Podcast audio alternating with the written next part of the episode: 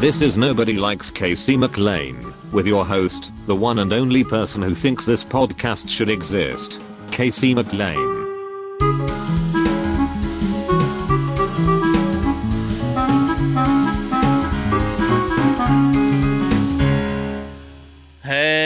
Hey, I'm never gonna like that. This is uh, Casey McLain. This is the Nobody Likes Casey McLain podcast. A lot of fun stuff to talk about this week. The guest is comedian Chase Mayers, a good buddy of mine. One, of, he's probably in. I mean, he's one of my favorite Seattle area comedians. Uh, his nickname is the Louisiana Slow Burn. He's from Louisiana. I'm recording this before we talk. Uh, so I presume we will have talked about him being from Louisiana, but it's not confirmed as I record this. Fun week in politics. Uh, I generally am like skeptical of all politicians. I would certainly not say that I belong to a specific party. Uh, I do find humor and hypocrisy on both sides of the political aisle and a lot of fun to be had this week. But before we talk about that, I'll talk I'll talk about that after Chase uh, so that any of his friends in Louisiana listen to this or if you're a a uh, I presume his friends in Louisiana are staunch conservatives, but they're probably not. Uh well, I guess we'll throw the political stuff at the end of the podcast. Uh, cool thing this week, my daughter turned one year old. So fun. I had so much fun. It is, uh, we had three very small, responsibly distanced parties for her. And I gotta say, very enjoyable. I'm not a big, I'm not a big party guy in general, but right now it feels so good to just have any human contact. I cooked three types of meat. If you want to see that meat, go to my Instagram at the Casey McLain. Um, nothing really annoying to report. I did have a moment. Uh, I wish that we were less sensitive about certain things because I the only way that I feel like I can describe an impulse that I have is like a nearly autistic impulse to correct people when they misrepresent statistics. So like this happens in real life all the time. Uh, we last week we talked about Donald Trump deciding that he was going to use case fatality rate, which I think actually has some efficacy, but he's right now he's using that because that's the stat that makes him look the best compared to like the EU.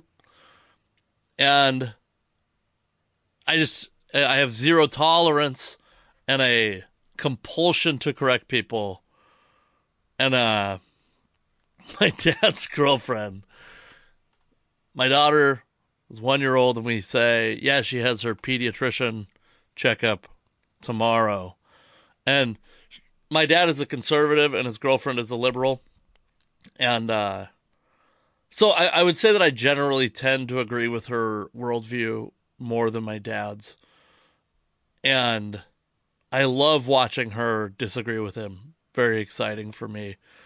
But she will interject political stuff as though everybody in the room agrees, kind of at will.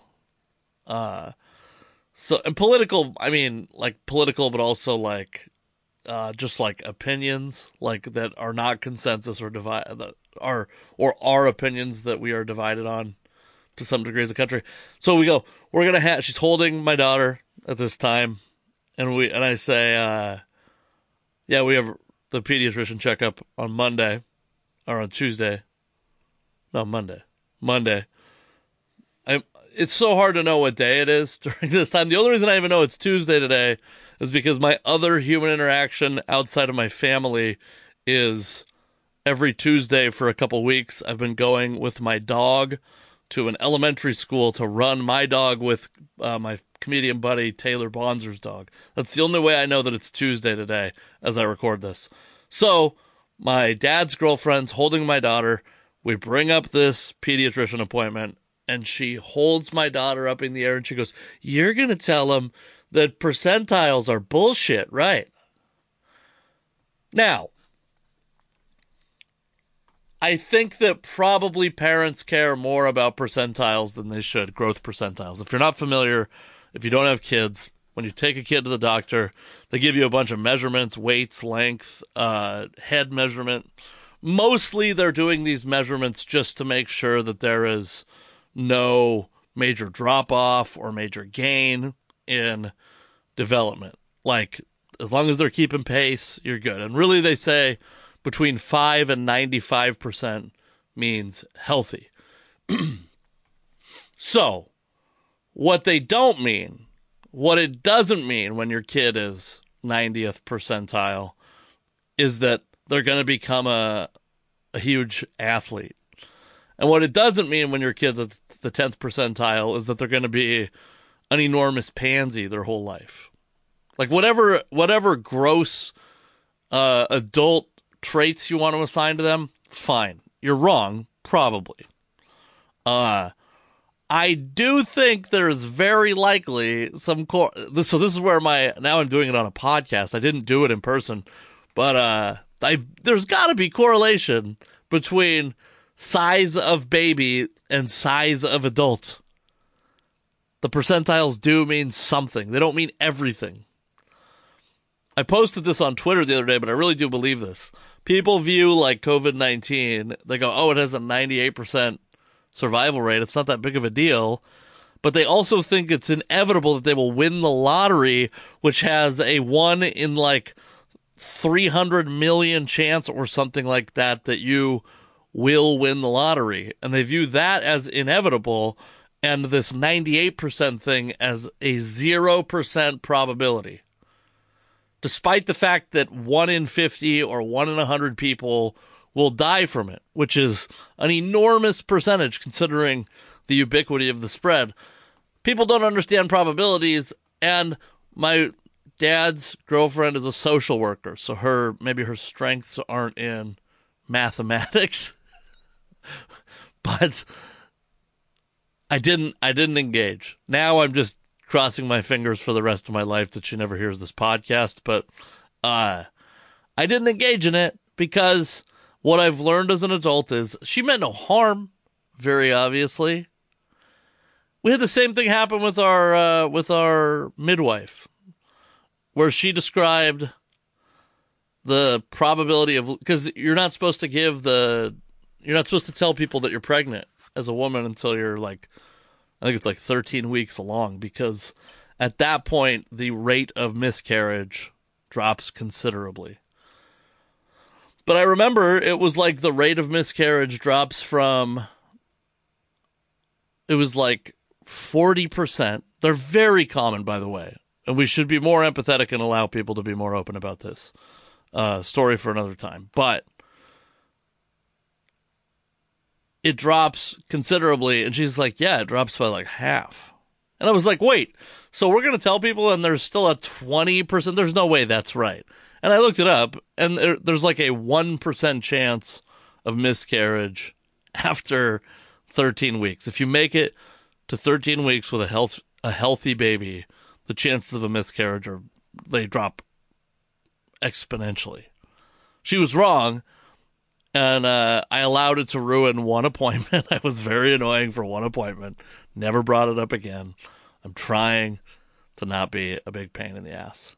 So we'll talk about Ben Shapiro. We'll talk about Kamala Harris after Chase Mayers, uh, so that his his people in Louisiana and maybe some people around Seattle that are listening to this don't have to hear my stupid opinions if they came here for Chase. But for now, uh, this is Chase Mayers. He's a Seattle comic, one of my favorite comics. Uh, we're going to talk about a lot of stuff. Have not had the conversation yet, so I don't know what that stuff is yet.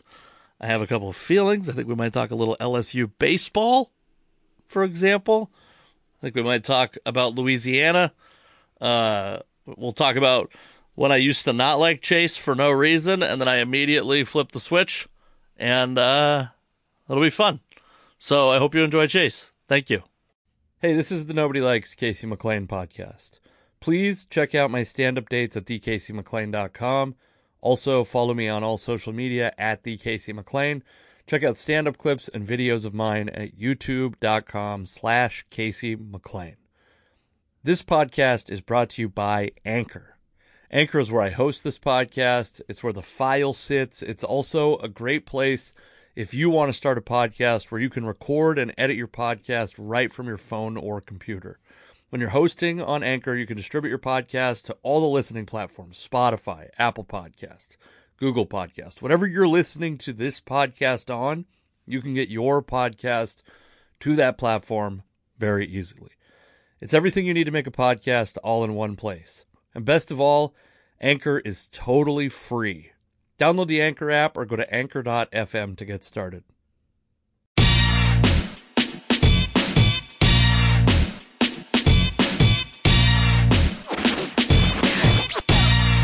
Can you hear me?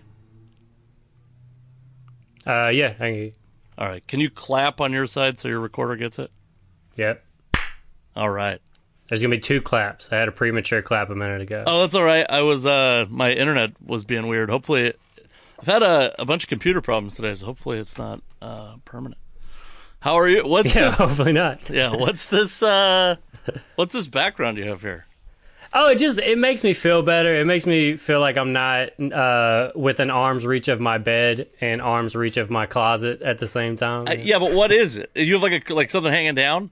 yeah, it's just it's a uh, it's just a it's a backdrop. It's just a gray Nice. backdrop with uh yeah. I bought like this lighting set and stuff. Uh, Oh, yeah, whenever I started doing my Let me see. I don't think I have this one plugged in because the part of my problem with my computer has caused me to lose USB ports today. And these, wait.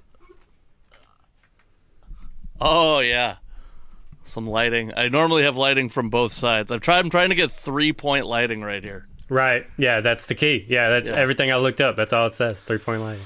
Right now, I have one point lighting and the computer screen reflecting off the glasses. That's a problem too. I didn't realize I was going to have when we went into quarantine. Is uh, the glasses are a real issue. But uh, yeah, man, it's good to see you. It's been uh, I haven't talked to you in I don't know. I guess six months, right? Yeah, Something since the world ended, man. like- when is the last time you did stand up? Uh, March 18th. I, I think Oh, about it wow, every day. late. Well, that was so that was my last. I actually, I just, I totally forget. That was my last pre like COVID. Yeah, yeah, yeah. Uh, That's actually date, what but I then, meant. but then I, uh, I, I did two weeks ago. I did Coos Bay in Oregon. Okay. And uh, did that little run. Well, not really a run anymore. It's just that one. It's that one casino now. But Oh, I see. Is it multiple nights or just one night? Yeah, so it used to be one night that would make you hate yourself, and then now they they stretched out into Friday, Saturday. It used to just be Wednesdays, but now it's Friday, Saturday. Uh, oh, okay. Yeah, it my so the March eighteenth, like my last, like my pre-COVID uh, show, like that one went great. You know what I'm saying? And comedy just like has this way of even when it's over, humbling you of like, nah, come back, come back, come back for four more shows Yeah, I've in a a- rowdy bar environment. How much time did you do? Did you do thirty? I did each? twenty. I had to Oh, do twenty. each Okay, set. because that's I did. Uh, I did one weekend of uh, just emceeing, so like ten minutes, just ten minutes. And the first night, I was like, like I've been doing.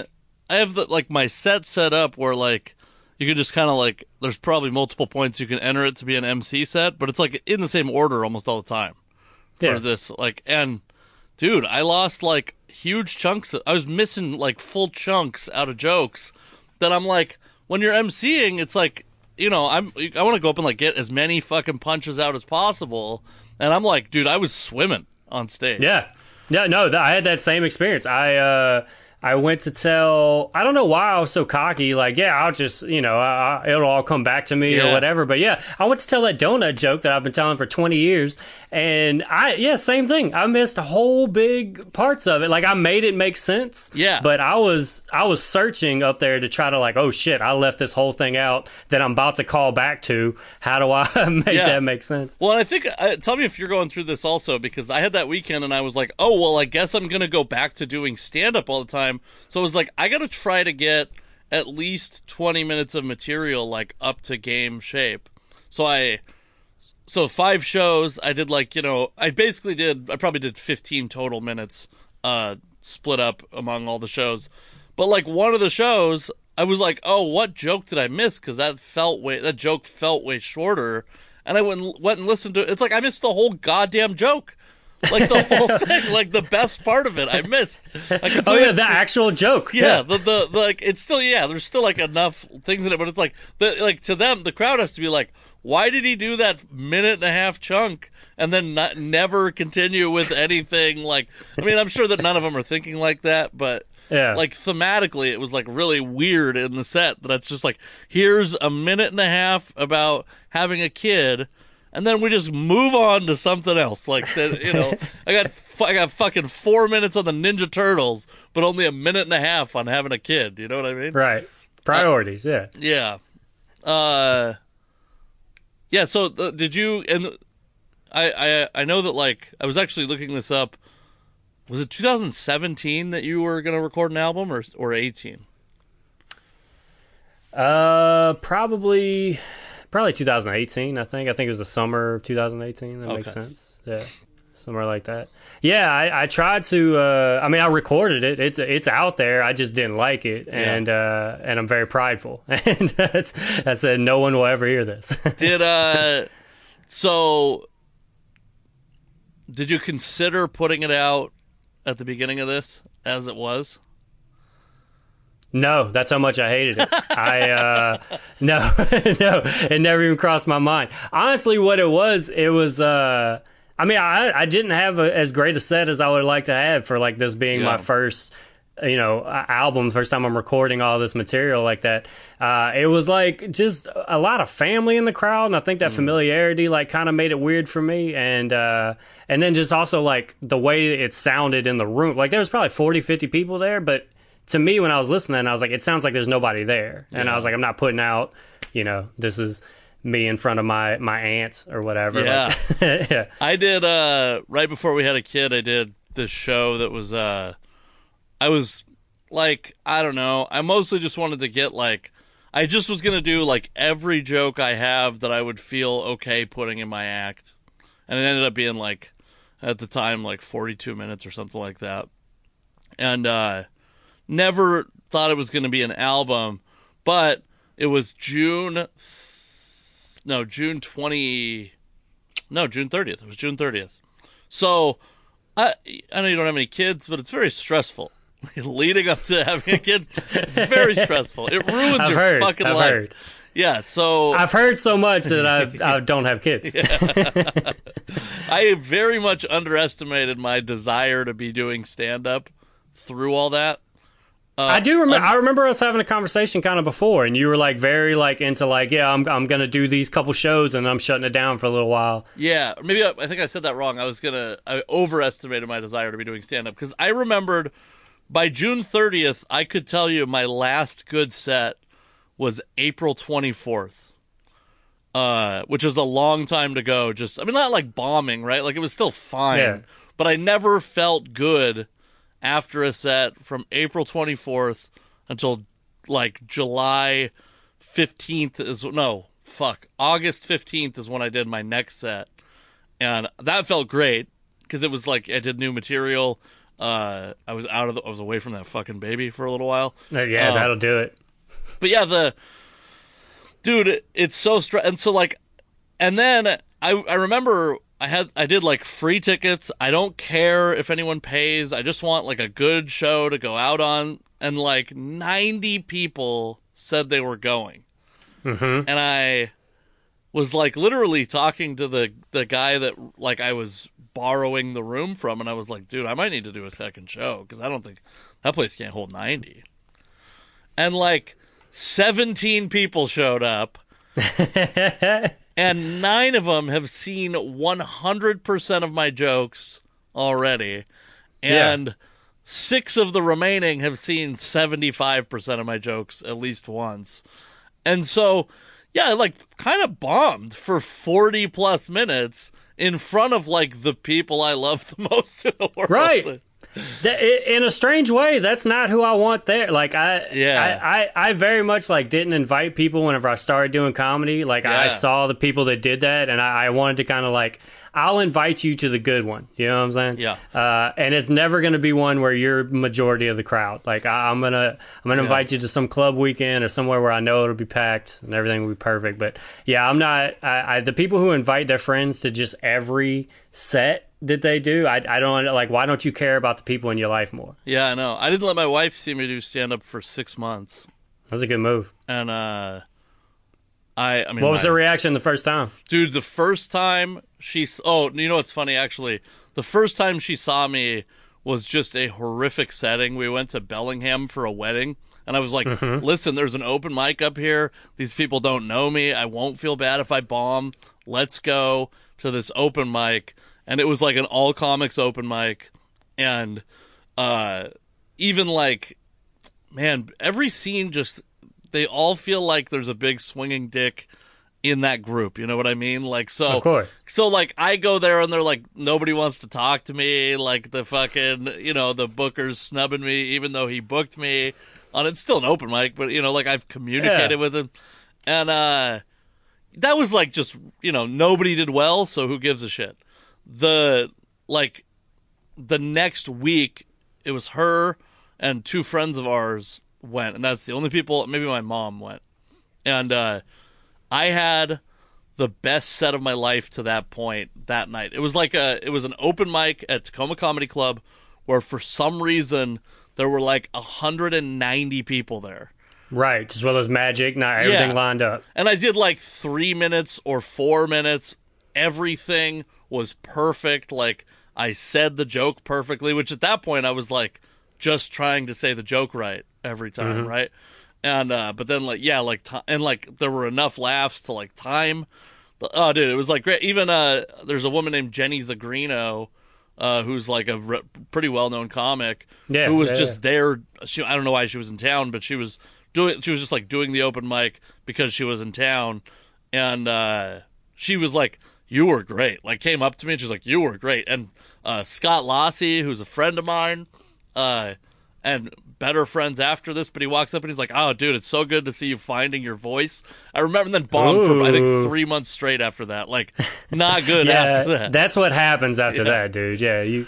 But it doesn't matter. You had the moment. You yeah. had enough people see you in the right uh, situation. Actually, I, I think I've told you this. So we did a podcast before, and you had something that you wanted to address. I remember. I can't remember exactly. I think it's something. Oh, I do. I still think good, about okay, it. I, good, uh, okay, good. Yeah.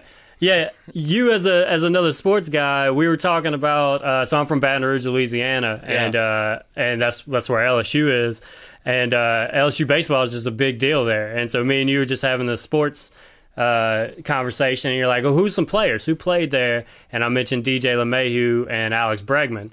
Uh, in my mind, they crossed over for a season. And I had said, yeah, dude, they were fucking great. They were shortstop, second base, and then Bregman moved over to shut. None of that happened. That's just how I pictured it. They were like a year apart. but I, you called me on it in the moment. You oh, were like, are really? you sure? Yeah, you were like, are you sure? I thought LeMahieu was a little bit older. I was like, nah, Bregman was just a superstar. So he's playing like, you know, fresh as a freshman and uh, LeMahieu had an extra, all this shit. That's so I, yeah and, and, like it was one of those on the way home thinking about it, checked it, and was like, I can't even look Casey in the face now. Now, well, I, I, I, remember a lot about that night. That night actually, but I want to talk about how uh, I think I might have talked about this on the last podcast, but I didn't like you the first time I saw you. Did I? No have shit. I told, have I told you that before? Yeah, and I, for no reason. It's just that I'm very likable. That's surprising. Yeah, yeah, yeah. I hadn't even talked to you uh, hadn't given you a single chance. It was just right. it was literally like uh that like early you know what it was? It was uh that do you remember I think you did this. I, I, I assume you did the Tacoma Comedy Club MC showcase. Yeah. And I didn't get asked to do that. And I was brand new. To they- to my eyes, you were brand new, right? Like obviously you've Yeah. been doing comedy for longer than me, but and you were funny. That's another thing. Like I didn't factor that into the whole fucking equation. But you're like not a local, obviously, and uh there were like a lot of people that I secretly disliked that got that did that that I was like uh and then you want to know like literally what turned it around was I think I went to like laughs maybe and literally Dave or it was wherever I was they go oh yeah Chase Mayers says you're funny so uh, I figured I'd throw you up and I was like like I I had never talked to you. You had no reason to fucking like say anything nice to me. I was like, oh, now I love this guy forever. Like yeah, I'll never. I, I could feel. I could feel that you didn't like me, and I want people to like me so much. I'm gonna start recommending duds. just start recommending. That's how I got in in the new scene. I just started recommending people. I yeah, I didn't realize like um so I moved here with that like audition book. Like it was just like I got a really lucky really? referral from somebody and like I knew it was like one of my first gigs when I got into town and I didn't realize like how big a deal that like how many people were like going for it. And I, I honestly like yeah, and so like because I had a moment of like somebody that had been in the scene for a little bit. He saw me at like the first open mic we talked. He's like, oh yeah, whatever. He was like, you know what, you should go check out. You should go check out Tacoma. And I was like, oh yeah, I'm actually auditioning there in a couple days. And like he just completely changed. Like he completely like just shut off. Like didn't want to. Like I could see like like I took something from him. Yeah, yeah, and I I think that I would have had the same reaction at the time, and I don't think that I'm certainly not like immune to that now. I get a little bit of that mm-hmm. Now, uh, but I do think it's I am like I'm doing as much comedy. Well, not nobody's doing any comedy right now, but let's pretend that we Right. that it's four or whatever six months ago. I was doing as much comedy as my relationship could handle.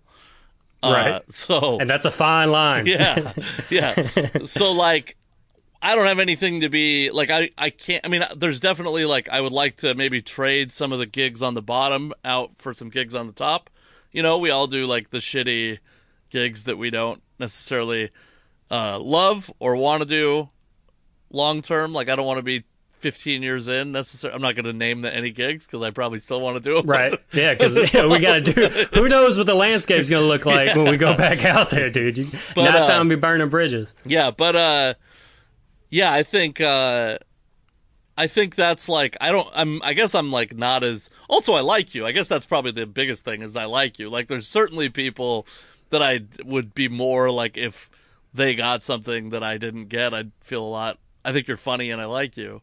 It depends on how much you think that person deserves it. A Yeah. little bit.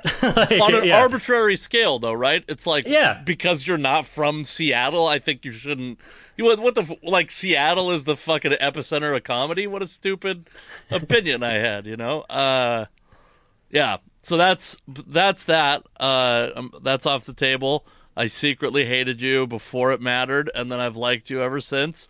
I'm glad uh, we got that. I just for the record, I like you too, Casey. Thank you. Uh think you're funny. I talk to Dave about you all the time. the I booked you on a show at the brewery. Yeah. Uh, and you came like I think you closed it after you had opened for Michael Winslow, if I recall right. correctly. yes, you do recall that correctly. You if I understand correctly again, slightly better time at the brewery than uh, opening for Michael Winslow. Man, what a fucking nightmare, dude. He, uh, I, I got real upset at like the math of it. Is really what got me mad was because it was a two man show, and I did a thirty minute opening set, and he did a forty five minute Michael Winslow show set. Like he didn't do.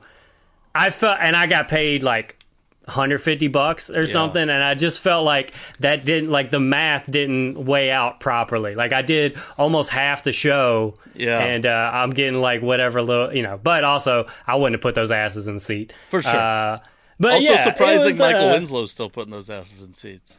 Dude, if you go into the like sticks far enough, like the farther into the sticks you go, the farther back in time you can go with the act. like to those people, Police Academy happened this like this decade. It's like, new in was- theaters, actually. They actually had Yeah. Police Academy at the theater that he played the week before. It was like the the fucking first Yeah, he was feature. pri- priming everybody. yeah. it was. He was nice or whatever. I just kind of, you know, I'm watching a dude that beatboxes for a living, and uh, you know, it- it's.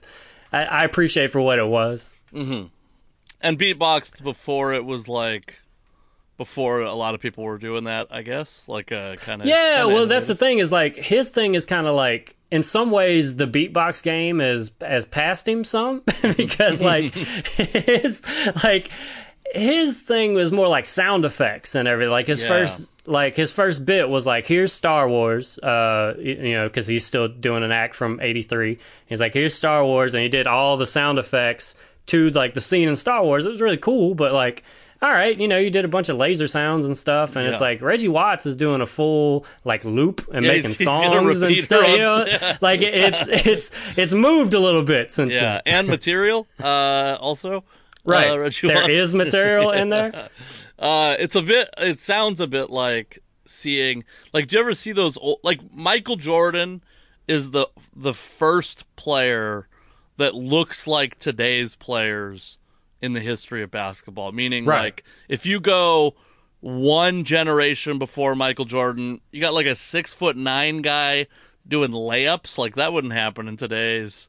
Uh, Right. Like a guy's finger rolling in traffic. That's not happening. And, you know, like that's that big. Like th- just the game looked different uh, and less coordinated. And I think that's kind of like what is going on with him maybe is he's got like a, a George Gervin versus Michael Jordan thing going on. Yeah, I like that pull. I like the Iceman pull. Thank you. Uh, so you did that show, did great. Uh, my you're one of my wife's favorite comics locally, also, which is another Oh, real, nice. real ego hit for me because I don't make the list. But uh, uh, and then I have you over for this podcast. Podcast went fine. I don't remember this uh, great shame you put on your family very well.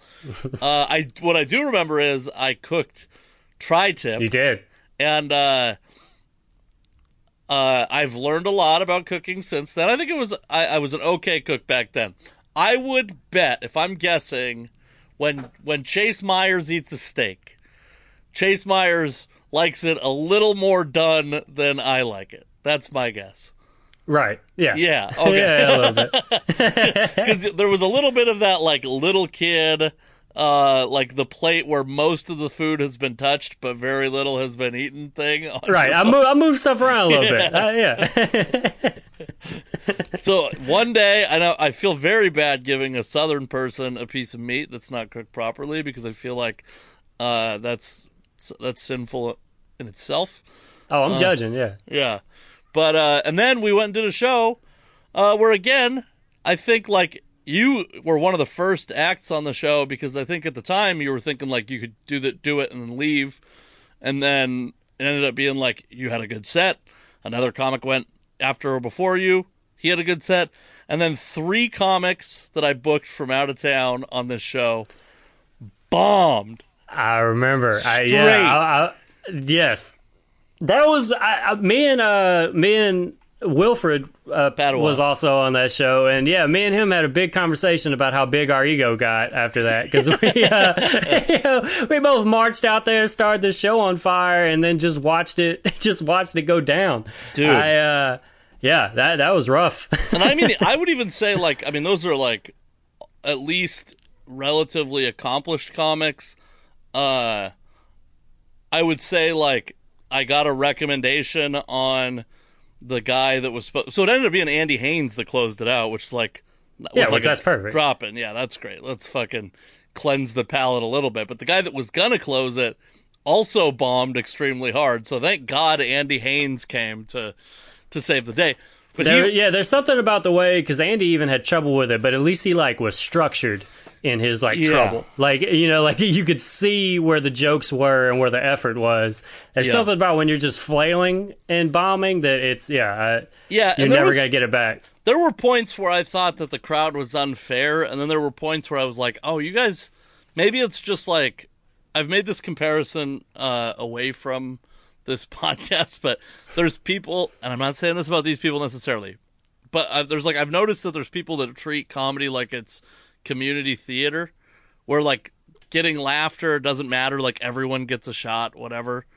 Yeah. Uh, and that was like that felt like a you've never performed in a comedy club before to know what like a like a middle of the road audience. That's like that's like not a dumb or smart, not a rich or poor, not a liberal or conservative audience. Like that Yeah. place, you They're should there. you should be able to get any material over if it's good enough. And yeah, dude, it was like some of it was like, dude, you gotta, you gotta. Uh, I mean, I guess we're trashing these people without saying their names. Oh, we're in it. We're in it. Yeah, but uh, I mean, you just gotta like, or I fucked up as a booker. That's really what it is. I fucked up as a booker. One probably should have had uh, you or Wilfred at the end. I think still probably have now knowing what I know. I'd probably still have one of you guys at the beginning to start the to start the show hot. Uh, I got. I guess I'm never gonna let someone uh have me book their significant other to do the same amount of time as them Yeah, without you can't do without that. getting a video. Uh, big mistake on my part. Um, yeah. So Yeah, I've seen that trick a couple times with the, the comics that are dating or whatever. Yeah, you can't you can't trust it because one's funny, the other one's gonna be. yeah, it's it also I feel most betrayed because I was like, "Hey, do you have any other recommendations?" And they were like, "Yeah, so and so." Boy, I'm doing a good job of making this anonymous because I haven't even said I haven't uh, pointed even to the gender of either person. We don't know who closed it out, what gender the person was. Doing great. Uh, Top notch shit talking. Yeah. Uh, and they go, well, do you know so and so? And I was like, no, but I'd love to get a, I'd love to, you know, whatever, trust your opinion, I guess. Uh, and I fucked up. I fucked up, Chase. All right. So, and then Louisiana has no clubs, right? Is that still No. true? No clubs. They they had we had a funny bone until I was maybe like a year or two in, maybe two years in, and then it closed. They tried to open it back up as something else, and it closed right after that. Like I got to open for Theo Von one time, and that was that was the most I ever got to do there. But yeah, I- it was it's literally just uh, comics running shows at bars. Like New Orleans has a scene. Baton Rouge has like two nights. Lafayette has like two nights, and you can kind of go between the three of them and uh, piece together some time. Are those places all like driving distance of each other? Easy driving distance? Yeah, I would say easy. Yeah, it's uh like so where I'm at in Baton Rouge, it's like an hour to hour fifteen to get to New Orleans, and then it's probably an hour to get to Lafayette. So like if you're where I'm at in Baton Rouge, it's like right in the middle. Yeah. Right. Okay. So, and then uh, the the comics that were big there that I know of are like obviously like Mark Normand, uh, Theo Von. Theo Von's not from like I know he probably started in one of those cities, but he's not from the city, right? He's from he's from Mandeville, which is like uh, right outside of New Orleans. Uh, Oh, okay. Yeah, I don't know. I don't know. So Theo's thing is that he did uh, uh, Road Rules Right. first. He did that MTV show, He and then he had started done doing. comedy before then.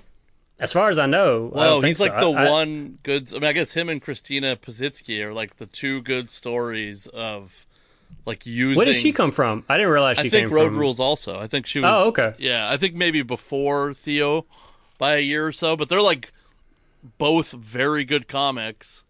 Like you would like most people would never guess that they came from MTV. Right? Yeah, you wouldn't think that. I, yeah, I, I don't know. I mean, I don't want to lie. I, I, if he had done stand up, it was like very open mic level Sure. before then. Like it wasn't like uh, anywhere near of what he became. Um, yeah, a lot of those guys. Sean Patton's also Sure, yeah, yeah. from New Orleans, and a lot of those guys are they're way before me. I never saw them. I'm. I mean, I don't know how you count stand up time now. Uh, whenever, whenever it ended, I was like nine and a half years. Yeah, yeah, yeah. Uh, you know, somewhere in that nine and a half to ten years. And uh, yeah, they were they were long gone by the time I started. Uh, from what I understand, Mark Normand and Sean Patton were definitely in the scene for a little bit, and then went on somewhere else. But I don't I don't know that Theo was like hanging around New Orleans doing stuff. So then, are there like are there New Orleans comics who? Because have you ever watched that mo- that uh, documentary when stand up stood out? Is that about the seventies? Like It's uh, Boston. Like I think probably like 80s, 90s in Boston. No, I, I hadn't seen that one. It's a pretty good one. It's uh, but it's about how like there's all these guys that were just making great livings doing comedy in Boston, and they're like Boston legends, and obviously like that style. I mean, I like that style, even though that's not how I perform. I like this the style, and uh, maybe lends itself to like be like. uh, Anyways, the point is, is there's like these local legends there, um, and now I, I think like Don Gavin is one of them. I'm trying to think of the other guy. There's one other guy that's really big. Uh, but is there any of those guys in Washington State? We have uh, past podcast guest Gabriel Rutledge, for example.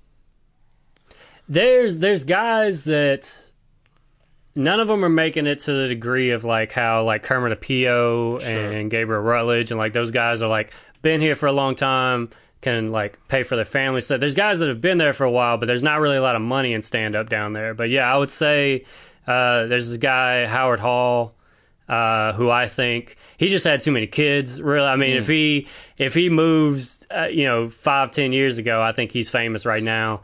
Uh, and then there's another dude, Corey Mack, who kind of made his own. He lives like kind of in the French Quarter, like near the French Quarter in uh, New Orleans, and he'll do a lot of like emceeing at clubs. Yeah. and then he runs his own shows at night. So he's like one of the only comics that was like in that area that was uh, making all their money from performing.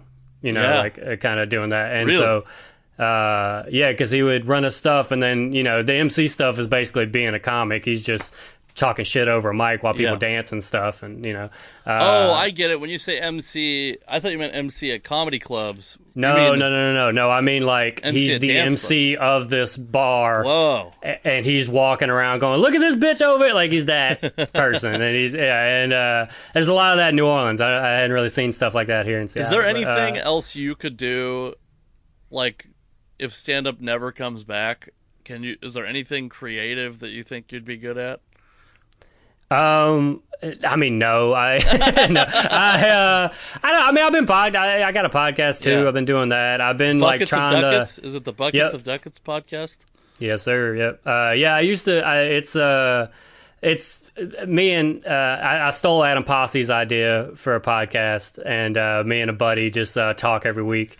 And Oh, yeah. uh, Adam. Posse's original. Did you you listen to the Adam Yeah, Posse episode? yeah, I, I, had, I had to know what I was walking into, so Yeah, I the very to, uh, original idea of two comedians talking about nothing. Yes, that's yeah, but the difference with ours is well, I'm in Seattle, he's in Louisiana. yeah. so the difference, that yeah. the difference is uh, internet latency. Yeah, that's that That's always exactly. improves.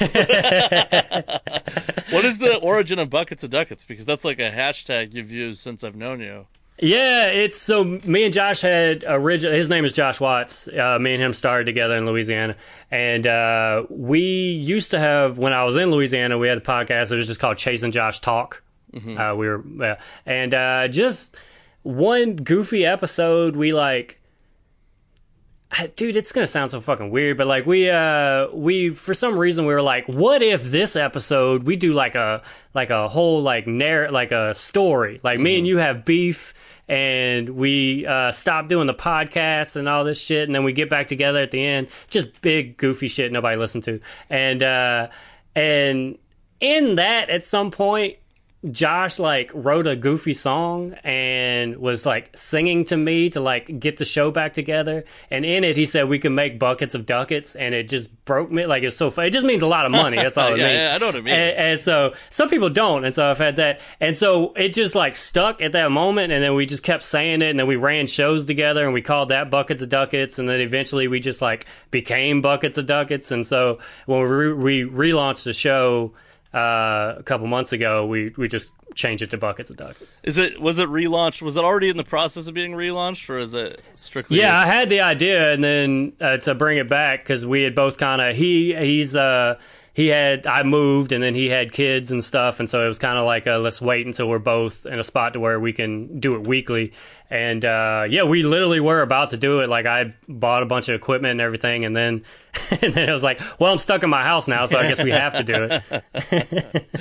Yeah, But no, it wasn't. The, the original idea was like, oh, yeah, dude, and it'll be so much better now because I'm on the road all the time and I got all these new experiences. And, dude, every week I could just talk about the shows or whatever, and you could talk about what's going on in your life in Louisiana. And now it's just every week we're like, yeah, so I saw this on TV, and did you see that on Twitter?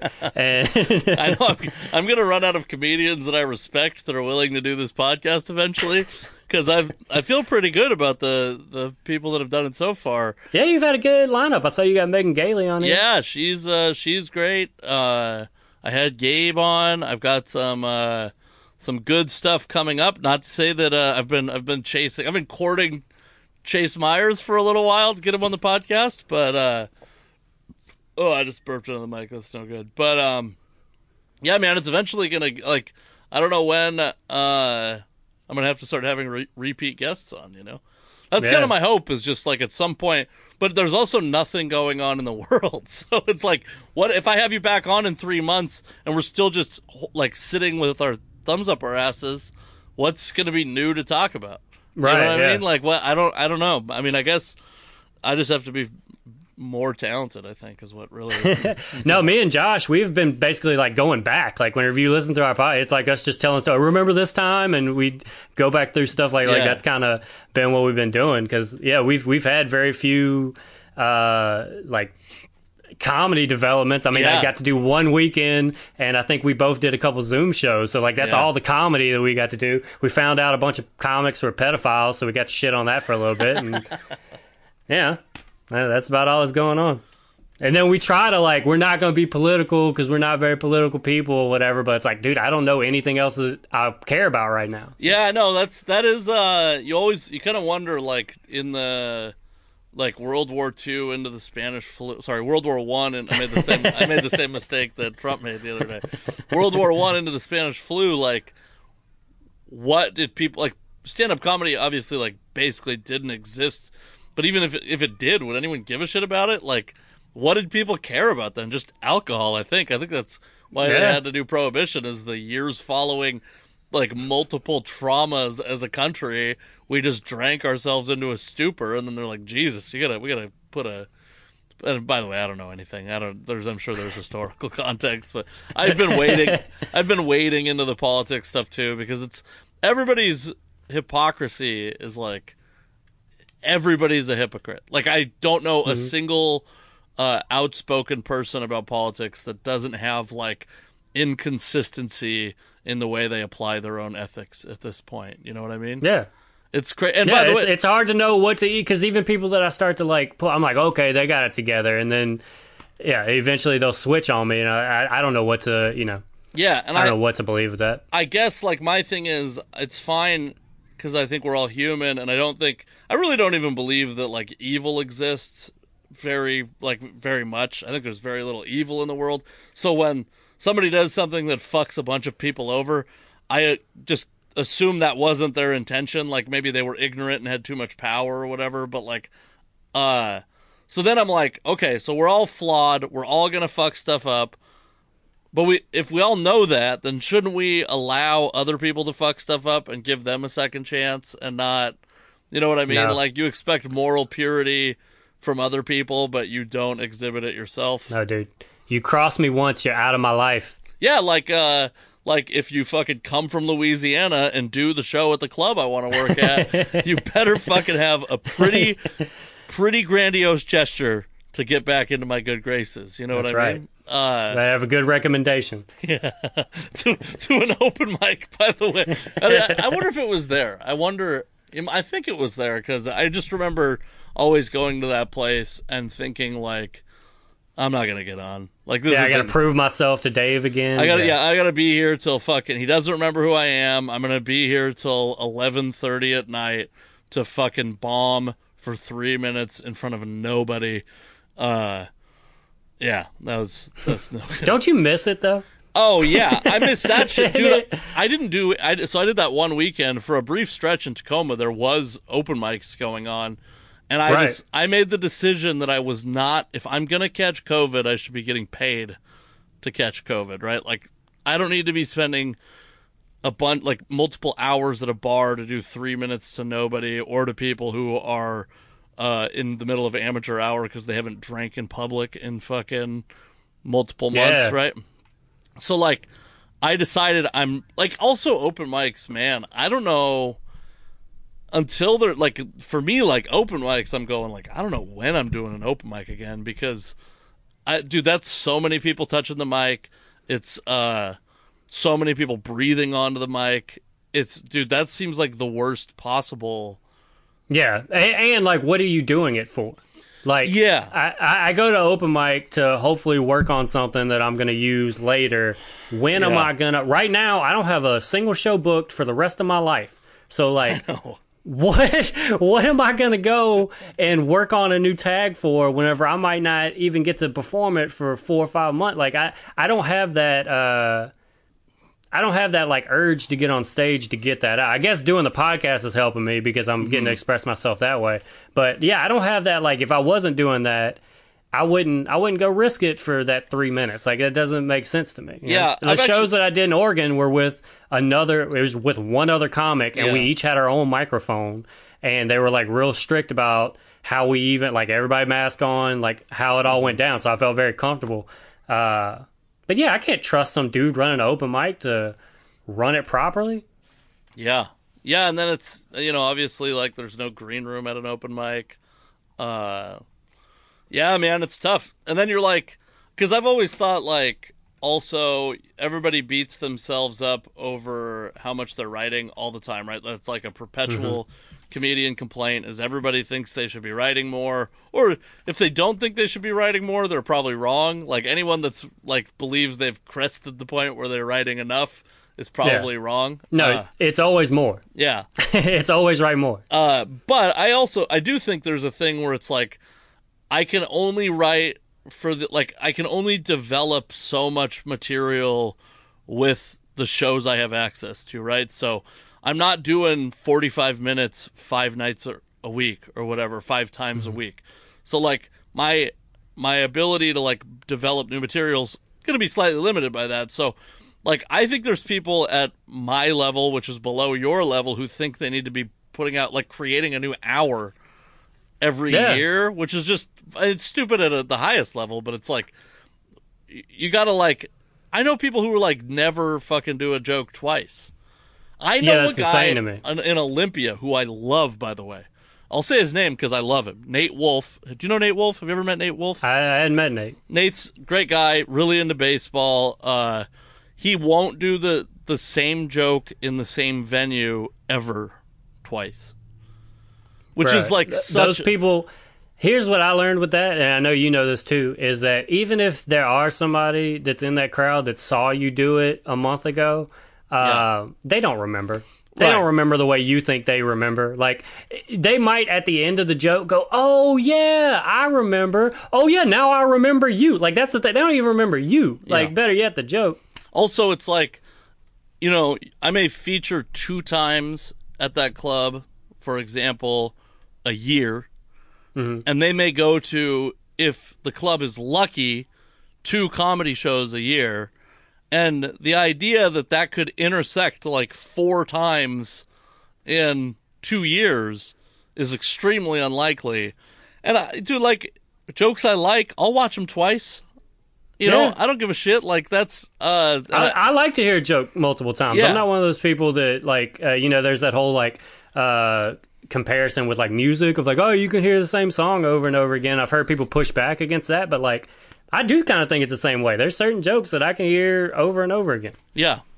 Yeah. And so like uh I don't feel so like yeah, I guess I'm like what how quickly do I think I could actually get a joke to be like good enough to not work on it anymore and move on to something new? Man, I don't think I I just think like I got like a couple premises that I have nowhere to use them.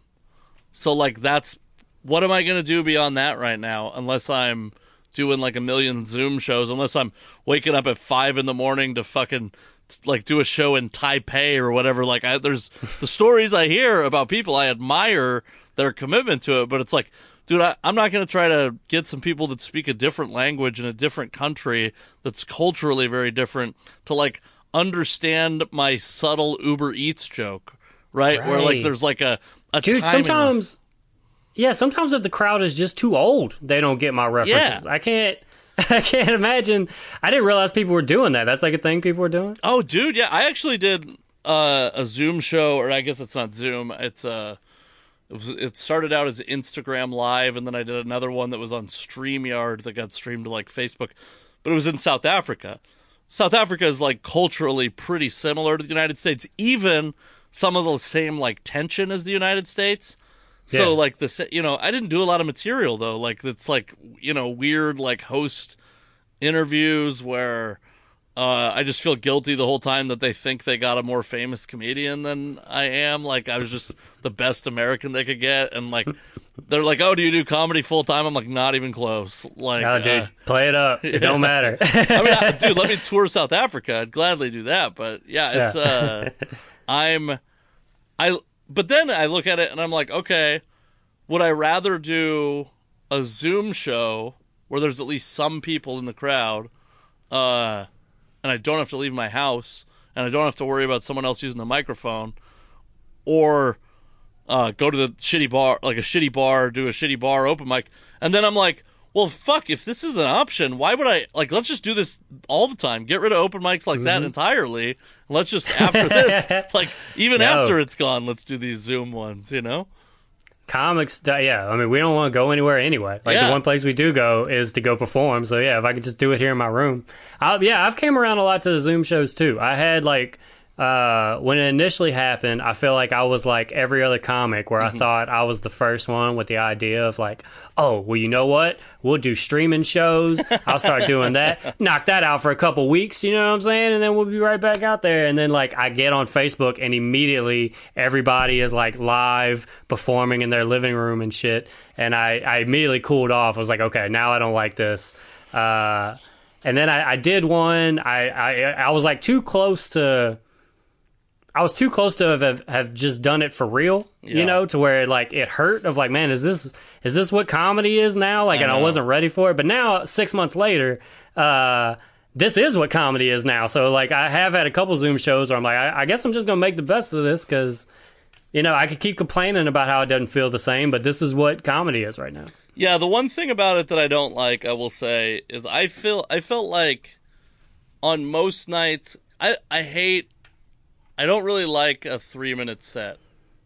No, And so I didn't come up doing three minute sets. Oh, in yeah, Louisiana, we were like five or more. Sure. I, that that like threw me off whenever I came here, and so many of you guys were doing three minute sets. Like, Yeah. I and think I, I think you can tell in the difference in like our style. Like, I I have like this real like long story Mm-hmm. style thing, but that's just from all the long sets that I got to do way before Yeah. I should be doing it. And here's a lot of comics that are joke, joke, joke without much like personality or themselves right. in it. And stuff. Thank you for calling me personalityless. I appreciate it. Uh, I wasn't talking about you. A lot of people out here. dude i sent a fucking i sent a uh i posted this on twitter but i sent a rapper a dm this rapper that i've loved since like 2007 not a famous guy i'll tell you if you have any interest i'll tell you off just in case he never does the podcast and i don't Okay. have to embarrass myself but uh he said he'll do the podcast and then he's like, "Tell me about it, though." And I was like, "Oh, I'm a stand-up comic. Uh, I think that hip hop and comedy have faced some of the same external pressure to like uh, mature in the past like ten years." And I think that's maybe the the angle that I would take because I'm he's like funny as a rapper, but like, uh, and he's like, "Oh yeah, dude, I watched your stuff. You're great. It's good to see someone like with like really tight jokes." And then he's like, "Yeah, I love comedy. He used to open for uh, Open Mike Eagle." Uh, Oh, nice. Yeah, so like he's he knows comedy a little bit, and he watched my my fucking favorite rapper from 2007. watched my clips, and then was like, "Dude, they were so good and tight. It's really nice to see that." For a change, and I'm like, oh my fucking god! That's like, amazing, If I could have told amazing. 2007, dude, I never would have got married. I'd be fucking jerking off in a. So when you say from 2000, you mean he's been your rapper, your favorite rapper since 2007, or like he had a hit in 2007, and Uh, that's like where I think you people could argue he's never had a hit. He was I discovered him in 2007 and I've never gone deeper on a rapper than him because I discovered him this is the this is the the uh like lineage I guess of it is I uh you know do you remember Fort Minor? Do you remember that group?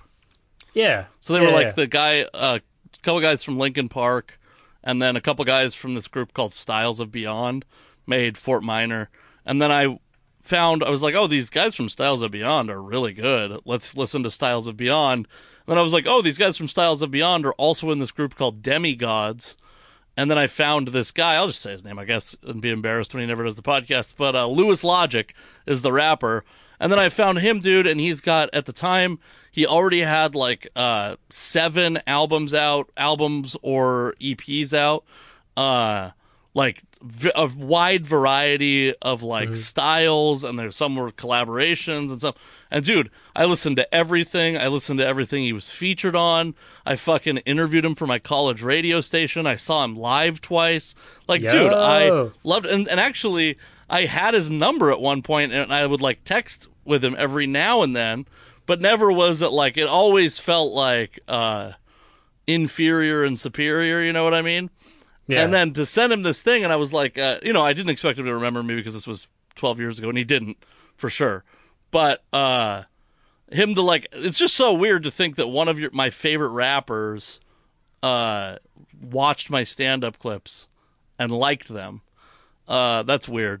Um, anyway, my point is, what I feel like in Seattle is that you know, I, pretty much every night of the week, if I worked it out, I could talk to somebody and get a 10 minute set somewhere any night of the Yeah. week. yeah. And on the Zoom stuff, it's just like now there's less shows with more people vying for them and just like zero hierarchy, which is probably what you felt when you came to Seattle, where it's like for some people like me, you they thought you were starting at the very bottom of Seattle's comedy scene. Mm-hmm. And in like the Zoom world, it's like who's at the bottom, who's what are the good shows? I have no idea. Yeah, that's the yeah. There, there's no like standard for it. Uh, there's uh, do you know uh, do you know Tyler Bow? Mm-hmm. I actually did my weekend in June with uh, Tyler Bow was featuring, and I was emceeing. Oh, nice. Uh, so he that's who I worked with in Coos Bay. Oh, cool. and uh, he told me he's done like 60 Zoom shows. Like, Yeah, he does like corporates. yeah, he does stuff like that. And but that's I, I but you're right. That's the thing is how do you know when it's like Yeah. you just decide this went well. Like that's basically what you have to do. You well, just have to be you okay. can hear laughs. You can hear laughs. You people See the ones the ones that I've done put us in like they put us in a Zoom show or like a Zoom meeting, and then they They, like, will stream it. the meeting. Yeah, and so the only reaction I get is from the other comics if Yeah. they're paying attention. So like you know, I'll get a handful of laughs, but it's not the it's it's not it doesn't feel like I'm controlling a room Yeah. with what I'm doing. yeah. So the the first Zoom show I did that was like straight stand up, there were 800 people watching Wow. in Zoom, and then there were like 50 of those people were unmuted. But the the problem with the Zoom shows is that uh the host can't decide the audience's volume. So like all of a sudden somebody would be like there'd be a fucking Law and Order episode that was as loud as me that Oh. somebody's watching in their house. They got tired of the show, forgot they even had their computer on. And uh yeah, it's just that's tough. So then you got to get like you have to go through this process of like can you be a responsible audience member? Well, how many times can you like then it's like you're how much time do you spend on that versus how much time are you performing and it sucks to like do it like that's not why anyone wants to do comedy is to like police audience members from not the stage, right? yeah. And uh I don't like to do it from the stage. yeah, right. And so, yeah, man, it's just I like I had fun with them. I've done nine, I think, Okay. Yeah, I think I've done three. I think I've Yeah. done three or four. and I like the first couple were like, I was like going to bed sweating like I had just done my first open mic, uh, like really happy, like really, and and like felt like I could develop material on it. Okay. And then I did one where I did like 30 minutes And it was like, you know, one thing that's kind of nice is nobody can see. I had like a set list written on a fucking full legal pad because I Yeah. knew like I don't have 30 minutes of jokes memorized anymore. And so I had like the bullet points of the jokes written out. The st- I still fucked up a bunch of them, uh, obviously. But that was like really fun because it was like I could do a bunch of my material and like try new stuff without having it be the only material I do that day and then hating myself for the rest of uh existence that day. Yeah. Until the next set. Yeah. yeah, and then it's like, you know, I then you're like I don't want to put in and how much effort do you have to put in? Like the South Africa show is cool, but it's at 10:30 a.m., so it's like I got to like make an excuse to not be at work. Like I oh, I'm going to take a break for 20 minutes while I do 15 of it to you know, 80 people in South Africa that'll never see me perform live. Uh Are you working from home? yeah. Oh Yeah. yeah, and that's the other thing too. Are you working? Yeah, I uh I played it really smart, man. I can't believe it worked out this way. For I I got with like there's like a temp agency. I got with them a couple years ago whenever I had like just a stretch where I didn't have a lot of shows and I was like, I'm gonna fucking I, I had reached a point where I could only do stand up, but like if anything fun came up, I was broke. Like I couldn't I couldn't do anything but the shows. And I did that for like a year. And so, yeah, I had one of these parts where I was like, damn, I'm not going to get like a lot of money for the next month or whatever. So I, I took this temp job at like a warehouse and uh, just charmed my way in. They came to some shows and it was like everything lined up type moment. They came to a show where I like closed at Tacoma Comedy Club and it was packed and great. And so they were like, "Oh, we didn't know that that's what you like. we thought you like sang karaoke. We didn't know that you're like actually trying to do this." Yeah. Uh, and so then they they were nothing but cool with me about like, yeah, I mean you're a temp, so let us know when you're gone or whatever. And so I would go on tour and then come back, work three days or whatever, and kind of do stuff like that. And so when all this fell, when all this went down, I just started working full time uh, Oh, yeah. with them. And so That's good. I mean, it's not it's not as much money as I was making, but I mean, it's it's at least enough to keep me going right now. Yeah, Yeah, I'm sure your expenses are different now too though. yeah, The yeah. uh uh, what's up? No, I was, I, it, they've oddly like I, I don't know now. I like uh, I because it used to just be how often you get paid. Yeah. I wouldn't really have to pay attention to find it because like if I was working the temp job, that was like a weekly check, and then most stand up weeks I'm getting paid two three nights a week. So like I almost never had to worry about what because I, I never bought anything too crazy, and there was always another check coming Except if I for if I no, wait, had hold that on. impulse. Fuck that. I gotta I gotta I gotta object to what you just said. Yeah. Because you're a fucking hype beast with your stupid shoes. I never bought anything too crazy. What is your shoe budget annually? Because you Uh, have it- you have like a fucking MTV Cribs taste of shoes. Yeah, for sure. I uh yeah, that was yeah, that was one of the things whenever things started working out more for me that I immediately was like, that's what I'm spending my money on. I mean, I would I would spend three, four hundred dollars a month on shoes sometimes. Like uh I'd usually at least get a new pair a month and they're usually 150 200 bucks somewhere up in there. I mean, I you know, I I was in that range most months, so then I had to cut that out.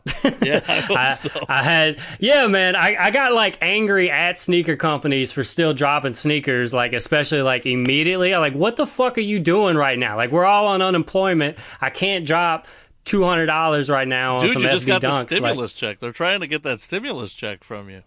yeah the- I know where it's going It's The uh, yeah, that's uh, that's like when uh, Mike Tyson is like, you know how much it costs to feed a tiger every day, and you're like, yeah, dude, I don't because I don't have a fucking tiger. yeah, that was never in my budget. Okay, I don't know what it's like to adapt to that when you don't have that money anymore. um, do you have so you have no shows lined up at all? Nah, man, I got nothing going on. That reminds. I, I wanted to mention this a second ago when we were just talking about. Uh, we were just talking comedy stories. So Gabe Rutledge, uh, that you've had on the show, uh, and our friend. Uh, I remember like an argument. I've thought about him a bunch during this, and I remember not so much an argument we had, but just something we saw differently. He has this opinion that like comedy doesn't matter. He's like, it doesn't matter. it's Oh, is- not dude, important. This is exciting because now I have Yeah. a story. Yeah, and that's and I've we've I've opened for him a lot, and we've had a lot of long car rides, and he always says that He's always like, "I don't think what we do is important at all." Blah blah blah. And I always would push back. I'm like, "Nah, that's bullshit." Because like, how many times after a show have you had somebody tell you like, "Oh, I had a shit week, and this made my week," and the whole thing, and you're you're bringing hap like there there is something to that. Uh, and then the pandemic happened, and it was like immediately comedy does not matter. That has to go first. Like I like this whole time I just been thinking he was right. It didn't fucking matter. This whole thing that I've invested my life into, basically, it didn't fucking matter. That's so funny you say that. I've never so I've opened for Gabe a bunch too, and uh, we've spent you know we've driven to fucking Grants Pass and Pendleton together, and I've never said that to him, and he's never said that to me. But I did say that to Augie Smith one time, who's a, another Northwest Yeah. native comedian, and I think this is why Augie Smith doesn't talk to me, is because I said we were talking about it, and I was like, I've kind of just realized, and I, what I meant was that like in this like kind of along the lines like who gives a shit if Kevin Hart said a bunch of fucked up things 10 years ago? Like what does it matter if he's better if he's fit you know uh and also like we get th- this idea that comedians are the new philosophers has placed so much extra burden on comedians because I'll Right. tell you what, Chase, I'm not a philosopher. Okay? Mm-hmm. Like there's no philosophy worthwhile coming out of me. Anything that I say is through my own biases. It's not it's it's all garbage and I will fucking abandon my principles to make people laugh. You know what I Yeah. mean? Like I am not a philosopher. And I said that to him and he's like, "Dude, we're sitting me and Augie Smith sitting eating teriyaki a weekend at uh, Joker's in Richland, which is. Uh, he also said a thing to me that I do agree with, which is that when you're on the road, the people you're, it's like a carnival family. It's like that, that's your family. The people you're on the road with, they Yeah. are your family, right? Because yeah. you're, we, we're all away from our families. We all miss our families. You miss your, uh, fucking PlayStation or something, your shoe collection. And, uh, I bring like four pairs with me every time. I can cuddle them. uh, but he said so. He's like the comedy is one of the only places where people can connect on that. Like you know, he's got like this deep and philosophical point in the Right. in defense of people who think that comedians are the new philosophers. And I just don't agree. Like it's so funny.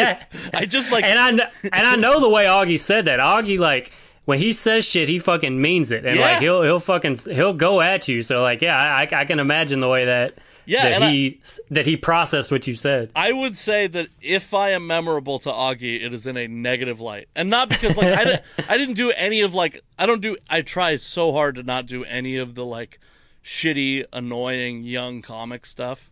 Right. Uh, but I guarantee you, if he remembers anything about me, it is that specific conversation, and it it did not go well for me. Like we had fun in other ways that weekend, uh, but yeah, he he did not enjoy that take on comedy from me. So uh, that's so funny that Gabe said that and you disagreed with it. Yeah. The power, the dynamic was a little different. Yeah. Because I, I almost like I would just I, I basically what Gabe says I listen to you know like Gabe's one of those dudes that, so like it was honestly one of the first things that he ever said in comedy that I was like I I don't agree with the funniest man walking right now like what do I do I know, I know. I mean, I, I, I definitely like. Yeah, that's funny because so often I'm like, but Augie's like, I mean, Augie's the same. I like, I mean, maybe we don't revere Augie as much, but he's been around just as long. Mm-hmm. Uh, and the weekend that I was there, even like to they, it was uh, Kermit Apio showed up like at the very end of the last show because he was doing like a corporate gig in Walla Walla, and uh, Susan Rice was in town randomly. Su- Wow. Susan Rice, right? Yeah, Susan Rice. And she got injured and had to go to the hospital, which is the only way we even knew because uh, the openers came to Joker's also to like hang out and drink, or at least one of the openers did. And it was like, what a weird. And so then they were, and they were telling stories about, um, oh shit, Henry, is it Henry J. Floyd? I'm gonna feel. I don't know that name. He's like uh. Well, that's not it. Anyways, uh, Uh, like one of their guys, like one of yeah, he's people like from. he's like a guy that died a couple years ago. That was like, yeah, started with all them, did comedy for 20 years. They have a bunch of like infamous stories that many of them might get him canceled. Were he alive? Now, Right. and so it's like, you know, Kermit and Augie talking about comedy in a way that it's like, you know, one of those moments where you're like, I'm just gonna shut the fuck up and listen to mm-hmm. these guys talk because one day I'd like to have these stories and have somebody that I can, you know, when you and I are 50, it'd be cool to be like, you know, you're at a club in a town and I'm at a club in a town and we fucking get together for coffee and talk about how stupid uh, Gabriel Rutledge was for saying comedy doesn't matter. You know what I mean? yeah, man. Look at us now. but uh yeah and that was like really reinforced that idea that comedy when you're on the road the comedians are your family and i still vehemently disagree that comedy matters and that's what i'm saying like is it even gonna come back i don't you know i hope it does and i would i'm There's not try- a rush for it. I Yeah. mean, you know, that people aren't, you know, uh, begging about it or anything. Like, I mean, hell, that we had it back for a couple weeks, and they were like, "We don't like that one dude being on stage. Get that one dude." I know Dude. that it's just like any other restaurant, but now there's one dude. Get that fucking dude out of here. He doesn't matter. Like, I know. I know. It's it's uh and I think that that's that community theater thing I was talking about where it's like it's like uh I don't get how you moralize as a com- I don't get how as a comedian you're moralizing comedy happening. You know what I mean? Like I I get it if like bars and restaurants aren't open and there's somebody packing a bunch of people into a basement that's one thing but like mm-hmm. the obvious this is what i'm saying about these people must not work clubs because the wait staff is reliant on their income also right? And like yeah, if the governor says this is safe and if provisions are being taken i don't get why we're like moralizing every comedy club in the country that's open more than we're moralizing the bars and restaurants that are open in the same city it's Yeah. like this weird it's this weird thing that's happened in the last couple of years to you know to end this on a very severely political note let's get there. Right That's how it was always going to end. Yeah. you just throw up a Confederate flag and walk out of the fucking room. uh, if you are a bartender, you're a working person who needs to make a living, but if you're a bar patron, you're a fucking murderer. If you're a sex worker, you are a hero, and if you are a John, you belong in jail. Like these people work in concert with each other, right? Like they, the one cannot exist without the other, and you can dislike if you're a comedian in the in any scene, you can dislike comedy, like club comedy, uh, as much as you want. But when you burn it down, the vacuum isn't just sucking all the club comedians out of your scene. It's going to mean less stage time for everybody because the Chase, like m- maybe I won't. They don't like me, maybe, but Chase Mayers will walk in and charm himself into an alt comedian. Uh, and all I of a get, sudden, dude, I can get there. yeah, all of, all of a sudden he's fucking talking about literature on stage in a southern accent, and everyone thinks he's Zach Galifianakis. And uh, I don't know if that's even a Zach Galifianakis thing. It's just I've uh, anyways. Don't doubt yourself. It was working.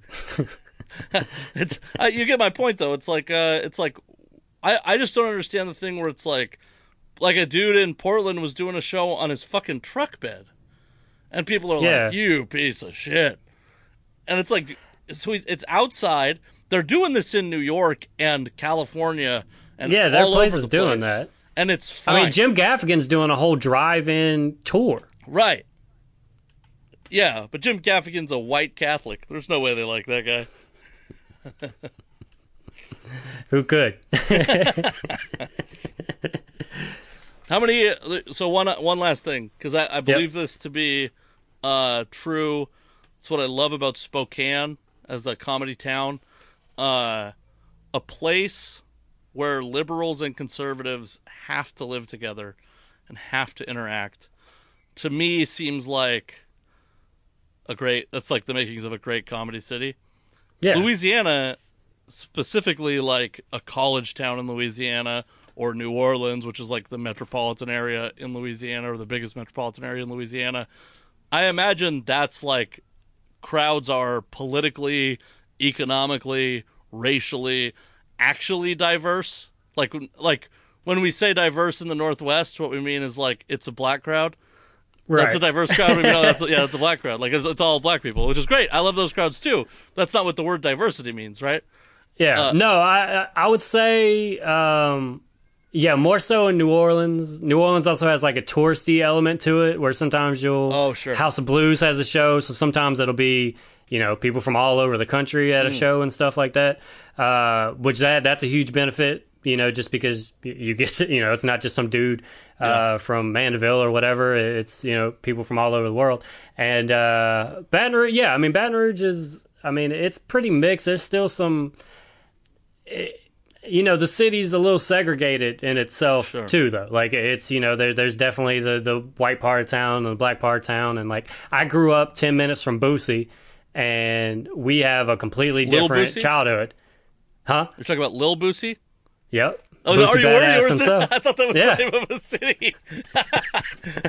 yeah like man i mean he grew he grew up in baton rouge he grew up 10 minutes so away from me and there was a certain point he was like a neighbor of mine uh whenever i like once he had money and then i i uh lived in these like shitty apartments and he lived in like the really nice subdivision right across the street and shit but like yeah, we had a completely different upbringing. Yeah. Like you listen to that dude rap, I'm like, I, that's not the same city that I grew up in. Yeah. Uh, but everything he's saying is true to him too. You know? Yeah.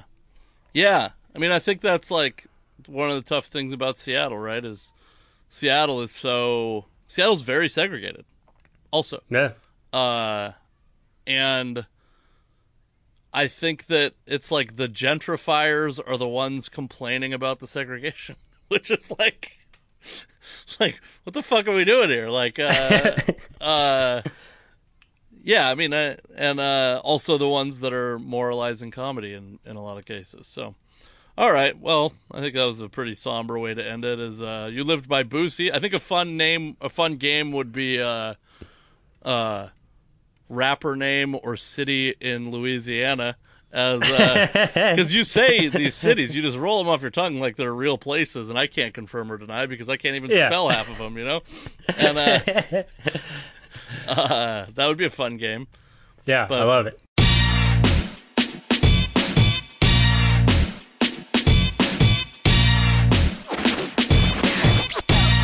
All right, thank you for listening, and I hope you enjoyed Chase Mayers. Chase is he's a great comic. Uh, I'll link to his YouTube page and his. I mean, none of us have stand up dates right now, but I'll link to his his website. Check out his podcast, Bucket of Duckets. Um, yeah, very fun. All right, I want to talk about two fun stories. First is uh, I guess we'll save the best for last. I'm going to talk about Kamala Harris first because the Ben Shapiro situation. I, what a gift we've been given. Uh, Kamala Harris as a, I would consider myself like a centrist leaning person. I probably don't think that Kamala Harris is as socially liberal her record isn't as socially liberal as I would like it to be. Uh I think that both Kamala Harris and Joe Biden are very boring candidates and to be completely honest, I wouldn't mind a little bit of I wouldn't mind being bored of what's happening in the White House. So, I don't view that as a negative. Uh I thought I, I actually invoked the name of comedian Susan Rice uh, in the interview with with Chase. Maybe I'll get Susan Rice on the podcast, but uh I thought Susan Rice was interesting. I actually thought Amy Klobuchar was interesting. I'm I'm a little bit surprised that Joe Biden picked Kamala Harris specifically uh, because Kamala Harris pretty vocally called Joe Biden a racist. Um, Maybe not in so many words, but at least implied it pretty strongly. And maybe he is, by the way. I'm not saying he's not. I'm just I was surprised at the pick. Uh I kind of like her though. That's the, I don't know what it is. I don't know what it is about a person that I disagree with so much uh that I I yeah. I find her like tremendously endearing despite the at least the uh the accusations that she's uh, been very negative in criminal justice and criminal justice reform. Um, so there's that. It feels like a PR move rather than a partnership. I thought that Biden fucked up by declaring very early on that his his running mate would be a woman. I think that if you wanted to get progressives, uh, this was probably not the pick if you were worried about progressives. But progressives aren't going to vote for Trump, pretty obviously. I uh I would have been a big Yang fan. Um my buddy suggested that Kamala is setting herself up well to run in 2028, which is so incredible to think of an 86 year old Joe Biden handing over the torch. We could get younger. we could get younger in that office, I think. I'm probably going to be, I guess, an Andrew Yang fan going into the next election. And then the mother load. We hit the mother load. Uh, Cardi B and a rapper named Megan Thee Stallion released a song. I'm going to call it WAP. I tried to get my Alexa device, my Amazon device, to play it earlier today. And I have a I have an aversion to saying "wop" because it's it's a racial slur for Italian people, but that's what that's what uh Amazon forces you to say if you want to hear the song. And it's like, yeah, it's a wild song. It's a wild song. I think well, let's listen to Ben Shapiro. This is when when Donald Trump got elected, a lot of people said that Donald Trump being the president would be good for comedy.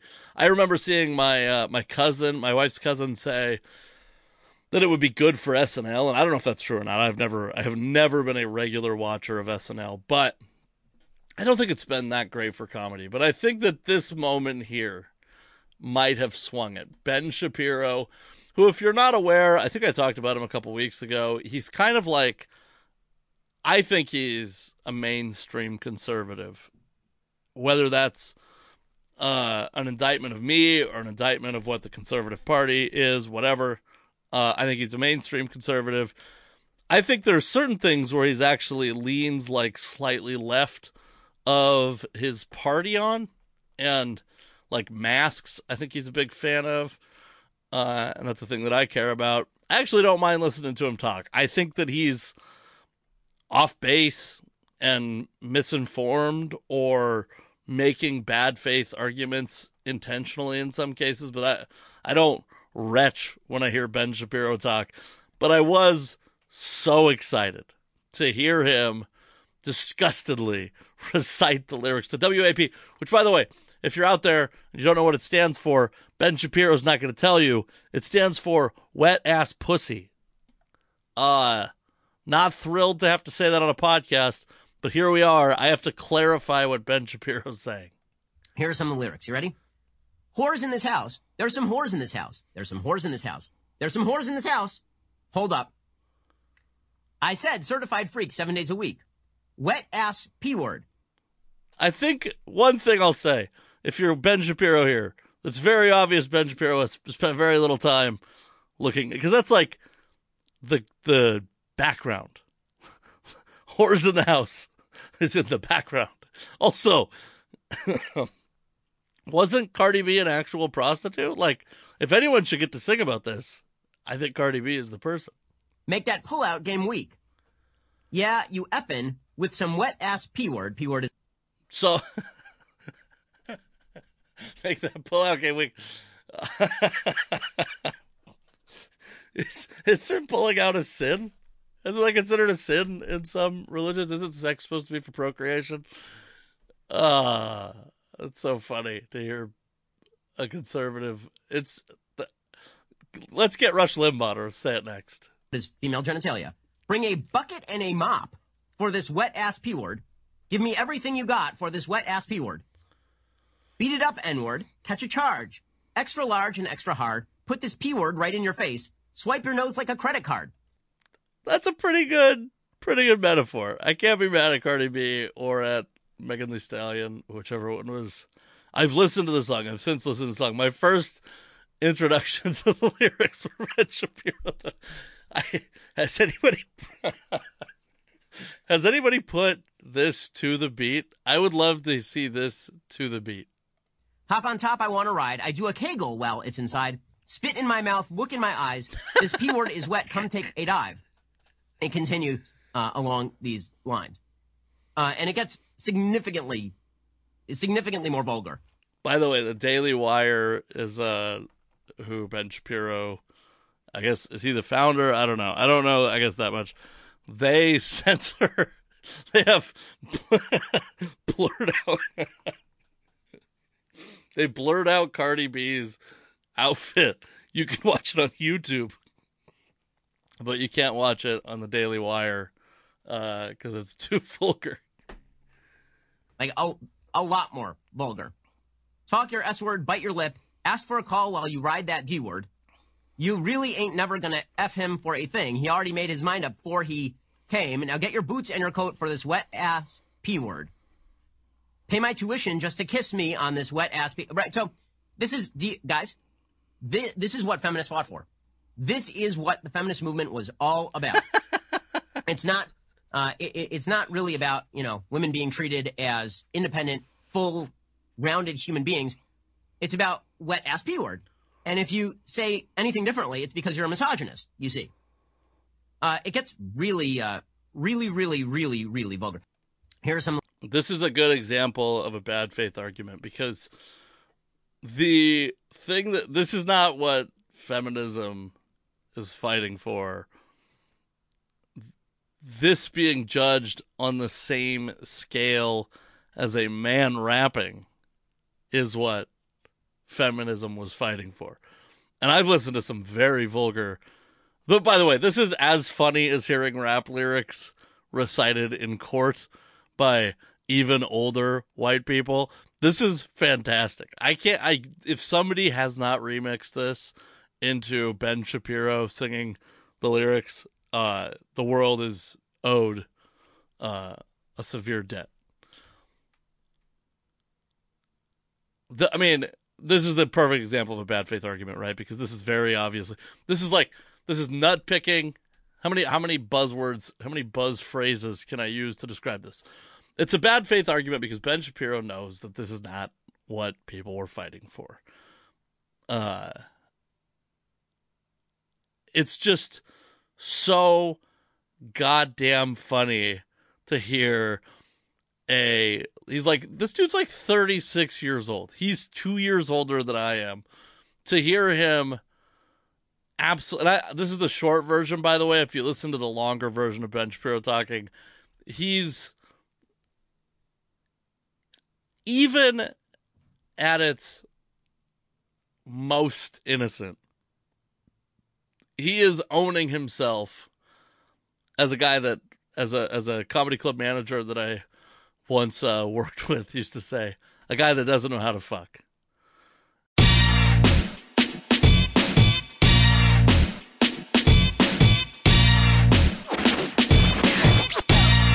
All right, thank you guys for listening. Uh, I hope that you enjoyed Chase Mayers and uh, my brief analysis of Ben Shapiro.